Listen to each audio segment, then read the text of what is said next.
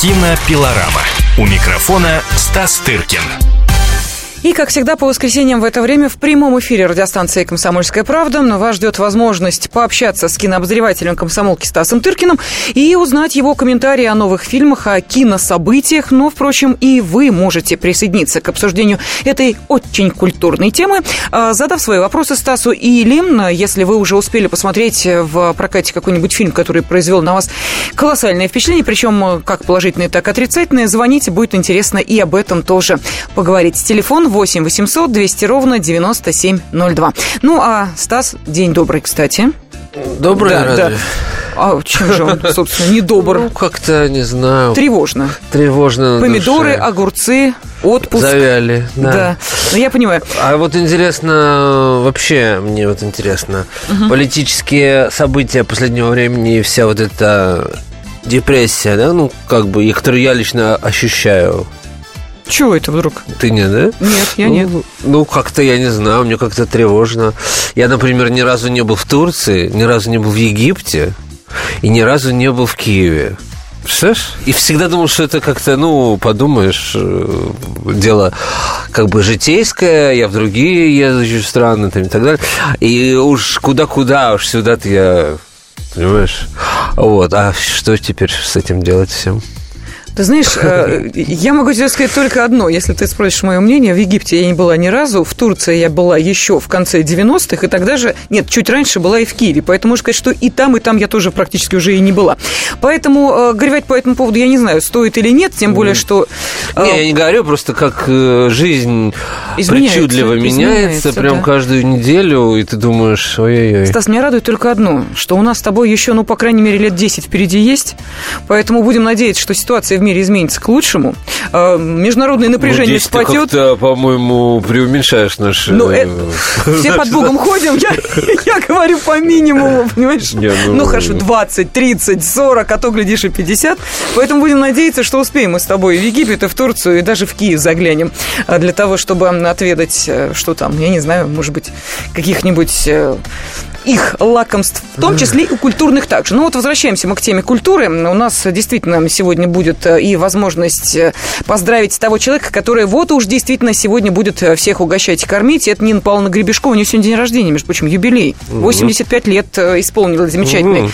актрисе, заслуженной артистки России, с чем, собственно, ее и поздравил и премьер-министр, и э, также министр культуры. Ага. И Медведев, и Мединский приветственные телеграммы отправили, сказали, какая она Ну, замечательная, Путин-то не взятная. отправил. Я как-то даже задумалась. А, э, ну, Ну, ладно, может быть, я просто пропустила эту информацию. Понимаешь, это вот первое, что я увидела. Может быть, э, Владимир Владимирович вот сегодня к вечеру отправит, или уже это сделал, понимаешь, с утра пораньше. Э, Ну и вот Нину Павловну мы, естественно, поздравляем с 85-летием. Эм, Человек интересный, и даже Ну, главное, что это половина, можно Муза сказать, божественного Леонида дуэта. Гайдая, да. с Гайдаем. Гайдай – это действительно выдающийся режиссер. Вот. За каждым великим мужчиной была великая женщина. это сейчас про Макбета, что ли, который вышел в прокат? Нет, это я про Гребешкова А, с Гайдаем. Понятно, я думала, что уже... Творчество Гайдая мне, честно говоря, интересует больше фильма «Макбет». Ничего ужасного в нем нет, он вышел, да? Вышел в четверг, да, прокат. Ну, я об этом рассказываю А. кинообозревателю комсомольской Нет, я писал даже про это. Ты даже его смотрел. Я, я его смотрел 150 лет назад, во времена еще Гайдая. Вот. Нет, шучу. В Канском фестивале, вот, который был Да, в мае. Вот, он совсем на меня не произвел впечатление. Так же, бы. как и на жюри фестиваля. Ну да, фильмы не все получают призы, это как бы нормально, но здесь как бы, да, смотришь, как бы, да, окей, окей, все И окей. что? А дальше-то что, да, больше-то и вспомнить нечего. Просто Шекспир. Вот, ну, как бы экранизация энергичная, вроде как под современную какую-то музыку. Даже так. Ну, как-то так. э, Современный там какой-то драйв присутствует, при том, что там одежды все и как бы места съемок, все как бы, как бы. Мы же никто не проверяли, шекспировские они или нет. Те, кто борется за то, чтобы соответствовать бух, бух, знаешь, букве и духу кла- классики и ставить, э, расставлять галочки, у меня всегда вызывают э, одно большое какое-то восхищение, будто они знают, как, как и что там было, и как и что требовалось по тем временам. В общем, это все смешно. Ну, в, в общем, в любом случае, посмотрите, конечно, Макбет. Там играет э, Фассбендер Майк играет. Фасбендер, да, и Марион Котияр, в общем, такие самые узнаваемые сейчас артисты. Ну, по-моему, счастья от этого как-то все же немного. Но, с Но- другой стороны, без них совсем было бы вообще никак. Ты знаешь, я бы сказал так, но не индийское кино. Не индийское. Вот э, э, я вижу удивление в твоих глазах, и ты даже не понимаешь, а что, собственно, я заговорила об индийском кино. Ну как же? Ведь проходит же международный индийский кинофестиваль. Как считают э, его организаторы, крупнейший в Южной Азии. 187 картин из 89 стран. Это, Это действительно... где такое? В Индии, понимаешь? Какой город? В штате Гоа. А, 46-й Ну, индийский международный международный, международный кинофестиваль. Да, Совершенно слышал верно. него, а да. знаешь, почему я сказала, что это не индийское кино вот по поводу Макбета? Потому что Ну. Никита Михалков а, на этом фестивале ретроспектива его фильмов а, идет, а, сказал, что а, он эм, многим обязан индийскому кино. Оно оказало значительное влияние на мое творчество, сказал Никита Михалков.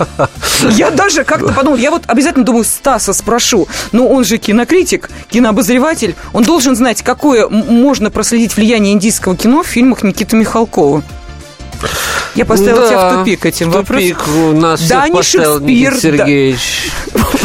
Потому что, ну, итальянская явно, да, там классики, французская, может быть. Ну, в общем, да, но мы же не знаем всю весь психоанализ его, так сказать. Может быть, там в детстве его потряс там фильм Раджа Капура или Да. еще что-нибудь подобное. А ты прав, он как раз Раджи Капуру ты и назвал. Ты, Ну, я видимо, просто по времени, так сказать, я примерно знаю, сколько ему лет и сколько что было, ну, как и мы все. вот. И примерно так э, предполагаю, что он мог смотреть там в детстве. Ну вот, собственно, э, думаю, что так оно и было. Но может быть, на последних фильмах Никиты Сергеевича индийское влияние прослеживается. Ну, в смысле, что мелодраматизм, так сказать, там им свойствен. Нен. Да. Вот. А и некий эпический подход. В общем. Но все же по-прежнему там не поют, не танцуют по каждому.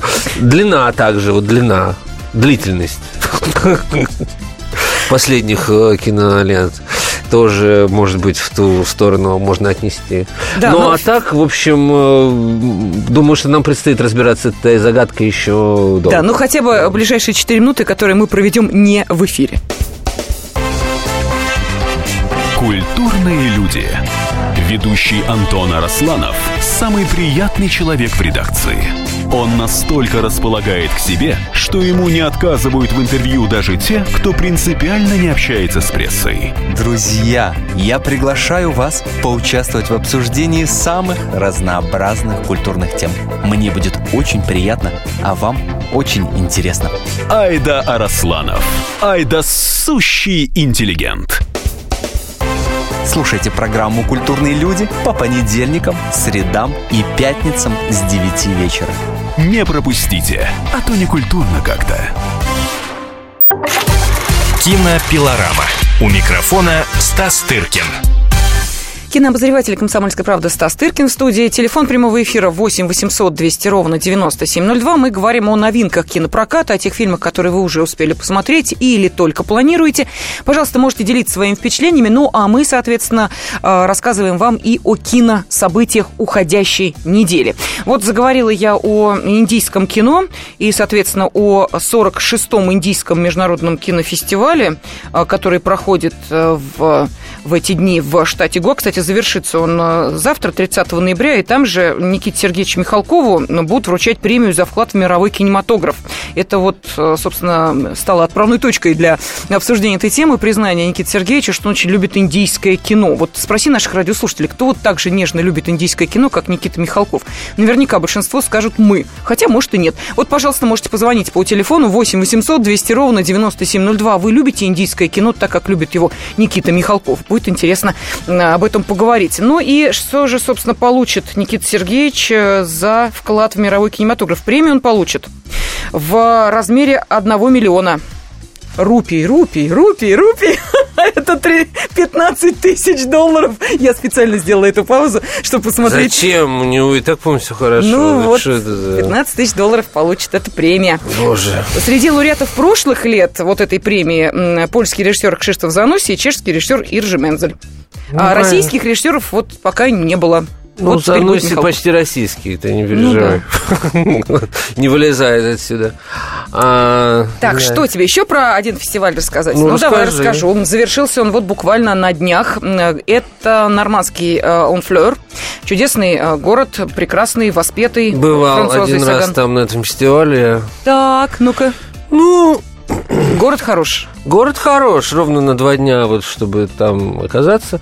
А, ну, вот среди бесконечных этих недель русского кино, которые вот кругом проводятся, осваивая деньги, значит, Минкульта, этот все-таки отличается тем, что он все-таки, ну, он более масштабный, что ли, и там как бы все-таки присутствует некое подобие жюри французского, и они как бы судят русские фильмы. А Тоже, конечно, сомнительный. Странно, да, вот. Ну, та- ну, то есть могут себе позволить. Собирают каких-то артистов французских и режиссеров, которым заняться нечем. Вот. И они, значит, сидят с утра до, до ночи смотрят русское кино. Как ты понимаешь, там это не главные мэтры французского кино этим промышляют. Ну, вот кого нашли, того и нашли. Вот. И главное, что вывозят вот этих русских э, режиссеров, артистов и так далее в Нормандию. Всем это очень нравится, как ты понимаешь. Э, Неделя пьянок и гулянок. Вот. Ну вот, и кто у нас там выиграл? Так, ну давай я тебе расскажу. Гран-при э, кинофестиваля э, разделили две 14 плюс, да? работы, да, это 14 плюс Андрея Зайцева и м, драма Артема Темникова «Ну коммент». Ну, можно смело заключить, что жюри ничего не понимает в русском кино. Ну, с- потому что это, конечно, как их награждать одновременно, эти фильмы 14 плюс. Ну, хотя они так или иначе с молодежью связаны, может быть, по этой ли- линии.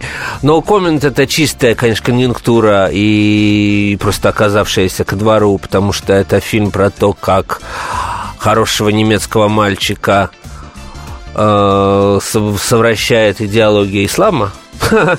Вот, ну, да, и он влюбляется в девочку, исламистку, которая там бл- благодаря ей оказывается в Чечне, где его благополучно и убивают, ну, в числе, э, так сказать, на воюющей стороне принимают ислам и все как бы сопутствующее. Вот, это все, конечно, хорошо, учитывая политическое обстоятельство. Только фильм, конечно, подкачал сам по себе. Он пытается быть, вот знаешь, он пытается э, использовать вот этот трюк, что как бы все два часа от лица камеры, как бы мы видим на экране точку зрения, как бы должны были бы видеть точку зрения вот главного героя этого немца молодого.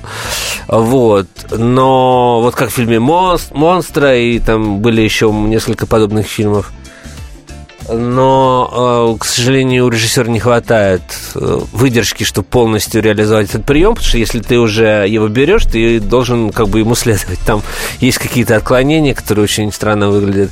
В общем, это такая достаточно сырая работа. Вот. Она была на кинотавре, ничего не получила, там еще где-то показывала.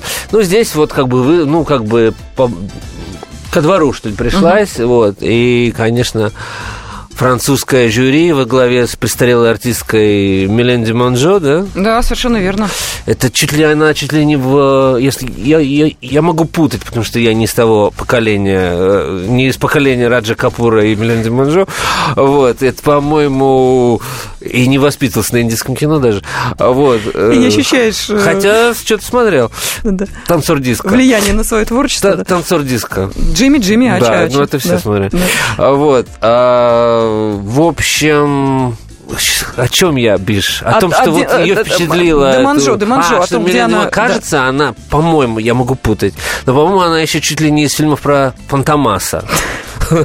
Вот, но я, я могу здесь э, что-нибудь напутать. Хорошо. Можно проверить, по- погуглить. В общем, э, то, что они наградили этот фильм, и вместе с с ним очень приличный детский фильм, ну, абсолютно детский фильм, подростковый, 14+, про первую любовь, э, взросление в микрорайоне. В общем, это такой совершенно универсальный фильм, который снимается, такие снимаются десятками в любых странах европейских, даже в Турции, я думаю.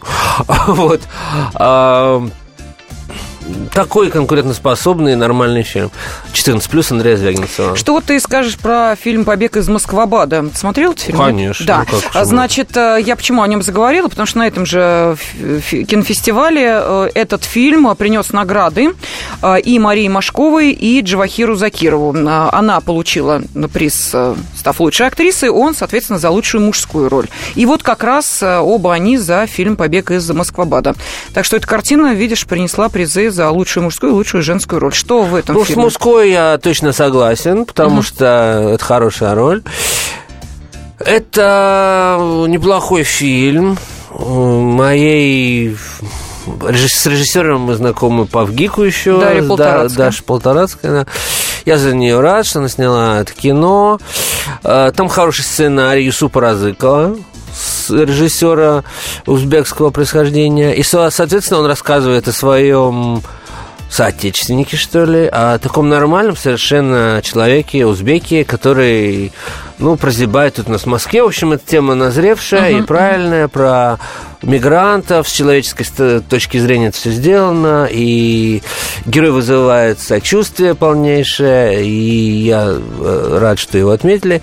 С, с Машей Машковой там больше, больше, больше проблем, потому что, на мой взгляд, она не совсем убедительна в роли, там, знаешь, какой-то рыночной торговки, которая стала ментом, как-то не совсем. Э, по ней видно, что девочка родилась в другой совершенно семье и носит совершенно другую фамилию. В общем, как-то она менее убедительна, на мой взгляд. Вот, но фильм, опять же, политически очень ко времени. Угу. Вот, поэтому все в порядке. Одобряем, да. И э, лучший сценарий получила драма Александра Кота «Инсайт». Лучший, Лучший сценарий? сценарий, да.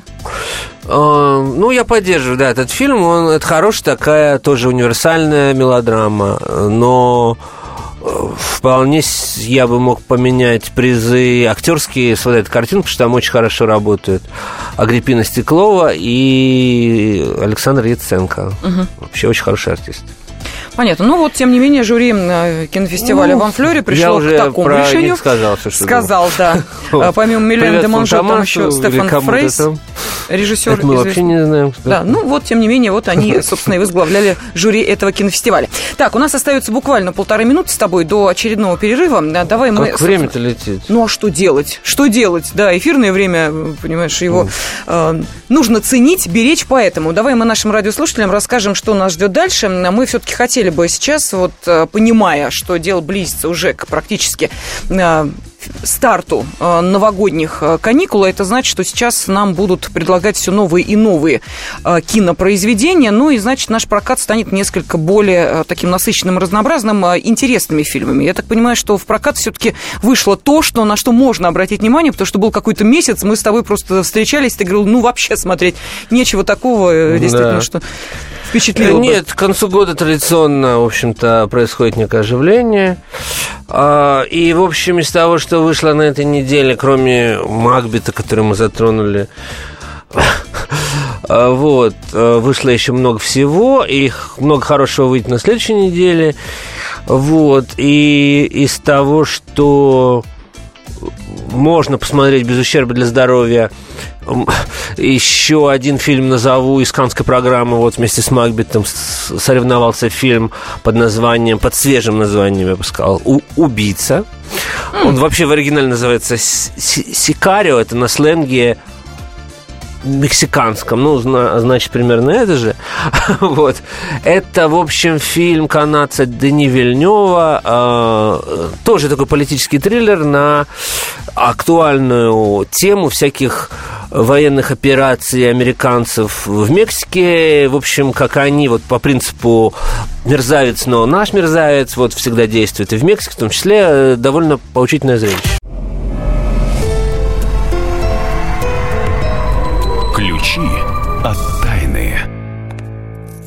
Люди желают знать, что будет, но зачастую не знают того, что уже произошло. Меня зовут Наталья Андреасин, и в программе «Ключи от тайны» я поговорю с вами о том, какие легенды соседствуют с нами, куда россияне ездят за энергетикой, за силой, за исполнением желаний, какие таинственные открытия сделали ученые и как эти открытия помогут жить в ближайшем будущем всем нам. У меня в руках ключи от тайны. И ни одной. Программу «Ключи от тайны» с Натальей Андреасен. Слушайте каждую пятницу в 22.05 по московскому времени. Кинопилорама. У микрофона Стас Тыркин. Кинообозреватель «Комсомольской правды» Стас Тыркин в студии. И пока нет э, каких-то очень важных киносмотров, на которые Стас э, уезжает, периодически нас оставляя здесь, наедине с вами, наши уважаемые радиослушатели, мы имеем возможность услышать экспертную оценку э, кинематографа, положение дел, его состояния, ну и, естественно, проката. Вот, собственно, о кино, которое можно увидеть в нашем российском прокате, мы сейчас и начали говорить. Итак, что там у нас? Между прочим, скоро будут Евро Оскара. Я сейчас да, да, заглянул да. в э, календарь, но это еще не на следующих выходных, а через. Давай объясним, что такое Евро-Оскар. Ну, Евро-Оскар это, это такая неофициальное, назв... неофициальное название. Вообще это называется премия Европейской киноакадемии, uh-huh. которая вручается, ну, по, по тому же принципу, что и Америка, премия Американской Европа. киноакадемии. Она, конечно, не такая всемирная и не такая э, суперпрестижная, как Оскары, но тоже очень приятная история. И в прошлом году там по всем вообще пунктам э, значился во всех номинациях Левиафан, если вы помните. Угу. Он, правда, мало что получил, но э, все равно он прям близко-близко подошел к тому, чтобы получить. В этом году не будет ничего подобного триумфа российской кинематографии не ожидается, но, в общем, в любом случае интересная будет вещь. Ну, ты знаешь, это неудивительно, то, что я смотрю, мы с тобой периодически обсуждаем дни российского кино, которые проходят то в одной стране, то в одном городе, то в другом. И вот э, сейчас, э, допустим, если говорить о днях, э, точнее, неделе российского кино, которые проходят в Берлине, то там вот все те же фильмы, о которых мы с тобой на протяжении всего этого года говорили. Это все тот же «Милый Ханс, дорогой Петр», это конец прекрасной эпохи, который, в общем, Э, ну, так скажем, не, э, наверное, такой уж э, Шедевраль. Нет, слушай, это все вот подбор этих недель не имеет да. никакого отношения к тому, что реально имеет какие-то призовые шансы или что-то. Это все это достаточно. Это такое... кино на показ, да? То есть, а нет, это, скажем так, а, это вот открытка, визитка, да, состояния российского кинематографа. Если сейчас. бы это да, это просто отборщики дружат с авторами. А. И кого они хотят вы, вывести в ту или иную страну, того они это самое. Вот, вот собственно, и все. Так не, не, То да, есть Александр не... Миндадзе уже сейчас полпланеты объездил? Нет, Миндадзе не так сильно объехал, просто этот фильм невозможно не показать э, на неделе в Берлине, да? да Потому Берлине, что это да. Э, там немецкие артисты, угу. фильм снят на немецком языке, э, кем надо быть, чтобы не включить этот фильм. Вот, в немецкие, в дни в Германии, так сказать, это все понятно. А конец прекрасной эпохи Говорухина, ну, это, такая ностальгия это по уже не знаю тем кого временам? что. Я просто, я знаю, кто, где организатор. Если я узнаю, кто организатор, я сразу скажу. Вот, а, а... Юлия Кунис. А, это имеется в виду оргкомитет представитель а, нет, оргкомитета? Ну, не знаю, бог с ним. Ну. ну, короче, вернемся к тому, что э, мы можем посмотреть кино, вот. Вышел фильм российского производства «Райские кущи» Александра Прошкина. Это очередная экранизация Вампилова «Утиной охоты». Угу. Вот, приспособленная к реалиям сегодняшнего дня. В главной роли Евгений Цыганов. В общем, mm выбор такой справедливый достаточно. Его жену играет, э, кто бы мог еще это сделать, Чулпан Хаматос, э, разумеется. Вот. Но в целом фильм не, могу назвать большой удачей, потому что, в общем... Э, в общем-то, и лишних людей не стало меньше. Ну, это, так сказать, пьеса продолжает русскую традиционную линию, которая идет еще от классиков про то, как, в общем, люди теряются в современной жизни там, и так далее. И всегда в России было определенное количество таких людей.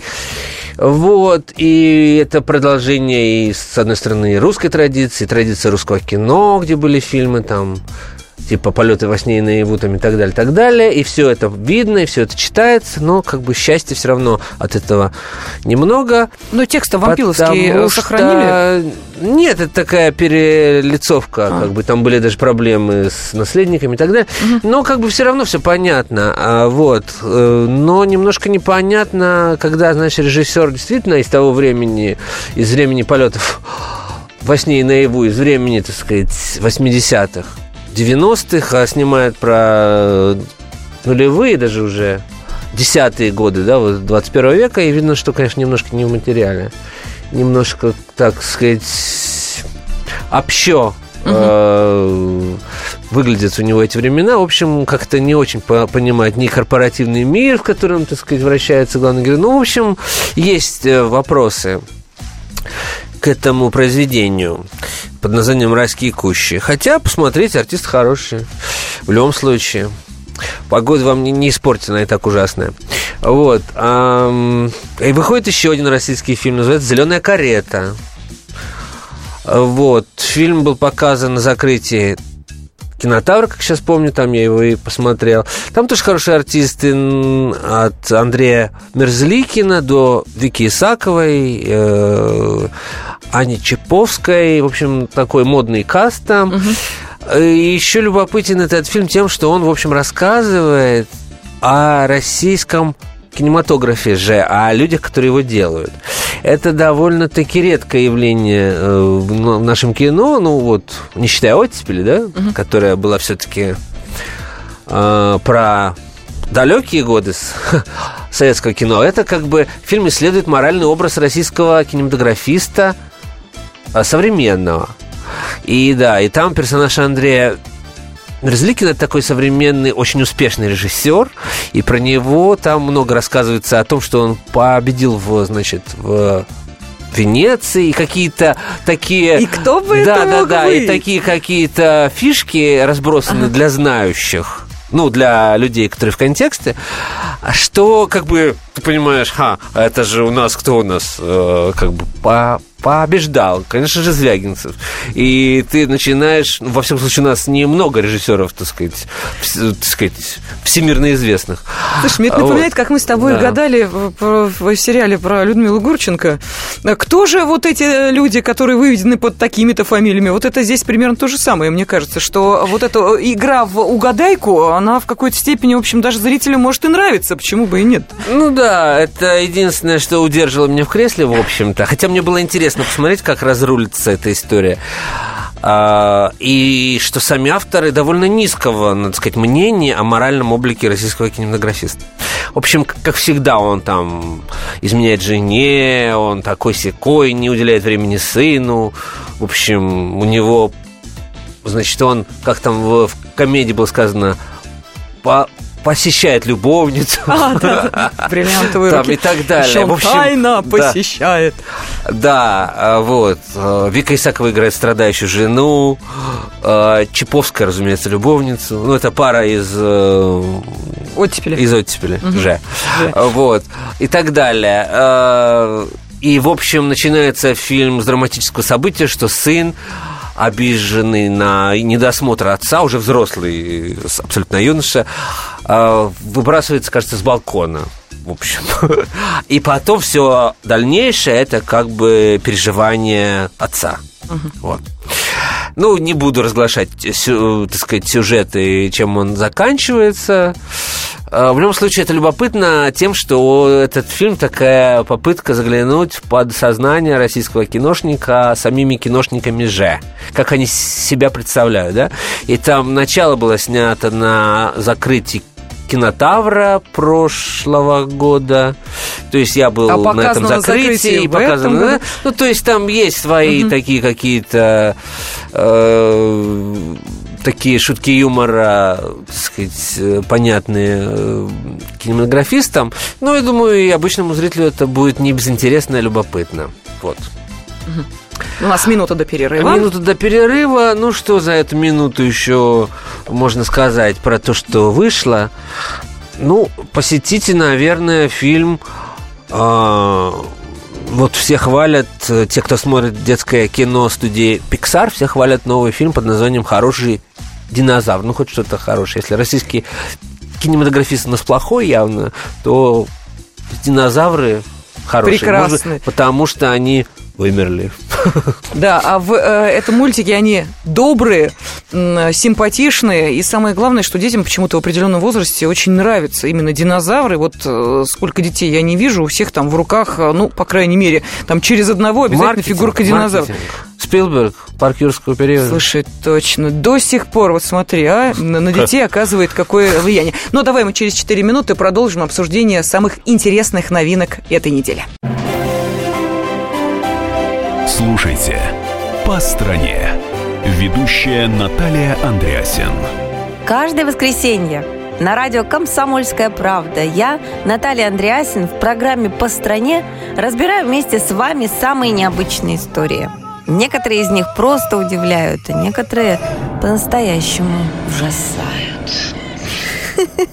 Да, кстати, в программе мы всегда разбираем одну из громких историй этой недели с психологом. Слушайте программу «По стране» каждое воскресенье в 20.05 по московскому времени. Слушайте, слушайте. Все-таки в одной стране живем. Кинопилорама. У микрофона Стас Тыркин.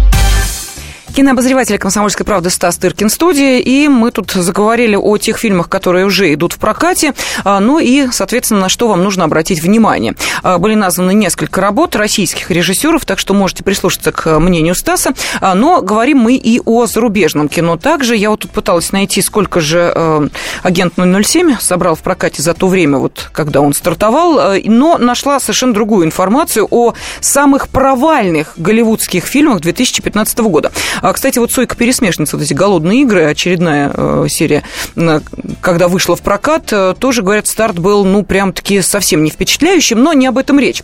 А, так вот, среди не окупившихся в прокате картин, ну, то есть самые провальные проекты этого года, голливудские проекты, это «Рок на Востоке» с Биллом Мюрреем в главной роли. Вот он возглавил этот антирейтинг. Заработала картина в прокате всего э, 2 миллиона 900 тысяч долларов при бюджете в 15 миллионов. Вот. Это Барри Левинсон. Ну что, Режиссер э, Знаешь известный. да? «Рок на Востоке»? Человека дождя. Нет, фильм я, я, разумеется, не видел, и теперь уже понятно, что мы не будем его смотреть, учитывая такое, такие обстоятельства. Ну, не, ну, понятно, что это старомодное кино абсолютно. да. Идем И дальше. к тому же Восток сейчас настолько тонкое дело, что никто особенно не хочет туда соваться и тем более смотреть про них кино. На втором месте антирейтинга боевик «Ганмен». Он собрал 10 миллионов 700 э, тысяч долларов при Гаммы? бюджете... Ганмен. Ганмен. Ганмен. Типа, у- ну, тоже типа мужчина, убийца, чё- да, да. убийца, да. А, бюджет был 40 миллионов долларов. А кто там артист и режиссер? Да кто ж его знает-то? Понял. Короткая информация, я же тебе не могу Ага. даже расшифровку дать полную. Давай дальше. На третьем месте детективный триллер «Кибер». О, А вот здесь уже указан с Крисом Хемсвертом. Да? окей. 19 миллионов при 70 миллионах долларов бюджета. Слушай, ну вот провалились с треском, а? Хотя 70 миллионов по голливудским меркам это большие деньги. Нет, средний Нет, бюджет. средний. Вот я тоже как-то... Ну, и Ну, того и не не маленький, конечно, все-таки не 40. И того не собрали. И Идем 15. дальше. В первую пятерку попали также картины «Между делом», Это я не знаю, не что знаю, такое. «Джем и голограммы», Dальше. да, «Вне себя», Следующий. Ничего не напоминает, да? Нет, все У- можно- «Ультраамериканцы», Понял. Да. А 120 ударов сердца в минус. Уж Где эти фильмы? Голливуд же. Ага. А говорят, нет, говорят, что российское кино много мусора снимает. Ну, смотри. Не, ну... Да. А, И Ал- Алоха. Алоха. Еще ну, один да. э, туда им и дорога, я скажу. Ну, это что? Завершает десятку провалившихся фильмов комедия с Джонни Деппом «Мордекай». Бывает. Вот. Картина собрала э, 47 миллионов долларов. Ну, каким-то фильмом, может быть, действительно это показалось бы достаточно. Так вот, при бюджете в 60 миллионов. Э, В США премьера состоялась в январе 2015 года. В России выход фильма был намечен на март, но дистрибьюторы решили отменить релиз во многих странах. Да? Да, вот так. Ну, провал есть провал, ничего не поделаешь. Э, Ну что, кино это зона рискованного земледелия. Ты говоришь вот про российское, не, не российское. Просто они себе могут позволить, и студии все, э, благодаря тому, что у них, если у них э, ну, что-то провалится, разумеется, что-то просто окупается, а что-то делает большой бизнес, понимаешь? И за счет этого можно там вкладывать, как-то рисковать. Вот. А, ну, я думаю, что и так вот в секторе а, ведь, так сказать, много миллионные фильмы с многомиллионным бюджетом, они э, стали еще более многомиллионными. То есть угу. тот же Джеймс Бонд, э, он э, совершенно рекордный по бюджету фильм, 250, кажется, э, миллионов. И они понимают, что он, разумеется, он окупится. И, и не раз, потому что их рынок весь мир, да, в отличие от российского, э, у которого и российского-то рынка нет, потому что э, в России кино смотрится не российское. Вот. Кстати, об индийском, вот то, что мы упомянули в первые э, минуты да, нашего разговора, mm-hmm. если бы э, у нашего кино был рынок такой же, как рынок индийского кино в Индии, которая Индия тоже не сильно парится на тот счет, что индийское кино сейчас, допустим, не смотрят во всем мире, да? Собственно, никогда особо не смотрели, за исключением СССР, где нечего было смотреть. Что у них огромный рынок э, свой, вот и все. И если бы и у нас то же самое было в СССР, то есть русское, советское кино не смотрели в мире, но смотрел, смотрела страна. И поэтому даже с теми ценами, со всем, со всем тем, оно окупалось и было mm-hmm. выгодно на втором месте после водки, понимаешь? Вот. Сейчас нет ни рынка, зрители смотрят, так сказать, другое кино и так далее. В общем, целый набор вопросов, и в результате эм, что имеем, то имеем. Я вот, кстати, нашла эту цифру, но э, речь идет о... Вот сейчас-то уикенд продолжается, поэтому сборы за него будут э, известны вот на следующей неделе. А, по э, итогам предыдущего уикенда, ну и, соответственно, той суммы, которую собрал Джеймс Бонд, могу тебе сказать следующее. Что общая касса фильма Сэма Мендеса составляет более 52, 523 миллионов долларов международных сборов и более 678 миллионов общемировых. Это странно очень. Да. Международные и общемировые, это, по-моему, одно и то же. Не знаю. Вот я тебе зачитываю то, что есть. Ну да. Международные и общемировые.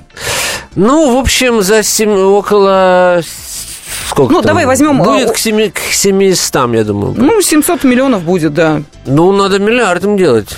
Потому Но что... они же хотят войти в... Э, ну да, у миллиард уже был... У, у предыдущего фильма был больше миллиарда. А у «Титаника» был миллиард? Ну, думаю, да. Да. Так что им есть куда стремиться. Им надо за миллиард. Пока вот, видишь, не дотягивают. Пока ну, нет. Поскольку Мендеса не хочет снимать следующий фильм про Бонда, а Крэг уже не хочет играть, поэтому, в принципе, с них взятки гладкие, они не пострадают. Вот. Режиссер а... уже не может, а актер ну, уже да. не хочет. То есть у них как... Вот тут и как раз назревает та самая революционная ситуация, которая требует изменений в Бондиане. Хорошо, давай. У нас остается, смотрю, э, на время буквально три минуты. Давай мы порадуем еще какими-нибудь э, новинками кинематографа или уж и рассказать-то не о чем. Нет, нет, я порадую тем, что а, подробнее мы остановимся в следующее. Угу наша, значит, в следующей нашей встрече а, будет на следующей неделе, 3 декабря, масса всего интересного выйдет в прокат. И русского, и не русского выйдет, во-первых, э, долгожданный многими фильм Василия Сигарева «Страна Оз», или «Страна 03», потому что там большие буквы, и режиссер склонен скорее к 03, чем к ОЗу. А, вот. Содрала Гринуэя. Это Его очень... было «Зоо» или «Три нуля». Это очень смешная комедия, новогодняя, но это не елки, это искусство. Вот. Э, одного из наших главных э, сценаристов, э, драматургов, потому что Сигарев это прежде всего для меня драматург, великолепный абсолютно. Это фильм с участием Яны Трояновой, Гоши Куценко, Инны Чуриковой, Владимира Симонова, масса прекрасных артистов. Конечно, поклонники елки испытают легкий шок, а точнее тяжелый шок от того, что не увидят. Фильм снялся полностью в Екатеринбурге, на родине, на родине Василия и Яны. Вот, и все артисты, включая Чурикову туда ездили, там снимались. Это такая Одиссея э, девушки по имени Ленка Шабаддинова, которая нужно до боя куранта в 31 числа попасть в ларек, где она должна принять смену. И это не так просто, оказывается, потому что там э, волей обстоятельств там происходят разные проблемы. В фильме огромное количество мата, с которым э, Сигарев прекрасно работает, но в соответствии с новыми законами его заглушили, и говорят, настолько успешно, что практически фильм не, не, не пострадал. В общем, вот этот фильм выйдет 3 числа, выйдет из коммерческих новое продюсерское усилие Тимура Бекмамбетова фильм «Он дракон». Обсудим его на следующем неделе. Ой, тут я видел вот эти рекламные плакаты, кстати, довольно такие впечатляющие. Да. Думаю, что, что, что за, за фильм-то такой? Я вам расскажу на следующей неделе. Там в главной роли моя подруга, артистка Гоголь-центра Маша Поезжаева. Вы ее, может быть, видели в фильме «Класс коррекции. Угу, угу. Вот, Видели, а, вот она здесь главную роль играет, поэтому я все вам честно скажу. Фильм не очень удался. а такой рекламный... Ну, пойдите, посмотрите все равно. Коммерческое русское кино не так часто бывает. Выйдет фильм Спилберга «Новый шпионский мост». Да, тоже с русским артистом Михаилом Горевым в одной Что-то из мне трейлер не очень понравился. Нет, нет, очень Хороший фильм? Достойный фильм, как сказать, ну, в Спилберговской этой жиле, uh-huh. так сказать. Это, это в таком... Э, тех же щей, да, пожиже в лес называется, но это, это такая история... Э, да, мне очень нравится это поговорка, или э, я услышал от своих друзей, э, кинокритиков э, более старшего поколения, мне очень понравилась. А, это такая история в духе, что ли, списка Шиндлера про реального тоже парня, который спасает людей, но не в таком а, количестве. Это такой американский взгляд на мертвый сезон. Кинопилорама. Кинопилорама. Все проблемы ему по колено. И по пояс любые критики – по плечу разговоры с теми, кто по локоть увяз в политике. Политика в России – это не только скучные речи и предсказуемые выборы. Политика в России – это еще и яркое шоу. Это и схватка не только идеологии платформ, но и характеров и личностей. И потому программа о политике должна быть бескомпромиссной и жесткой, потому что веду ее я, Александр Гришин, политический обозреватель «Комсомольской правды». Политическое шоу «Руки по локоть» с Александром Гришиным. Слушайте каждый вторник в 16.05 по московскому времени.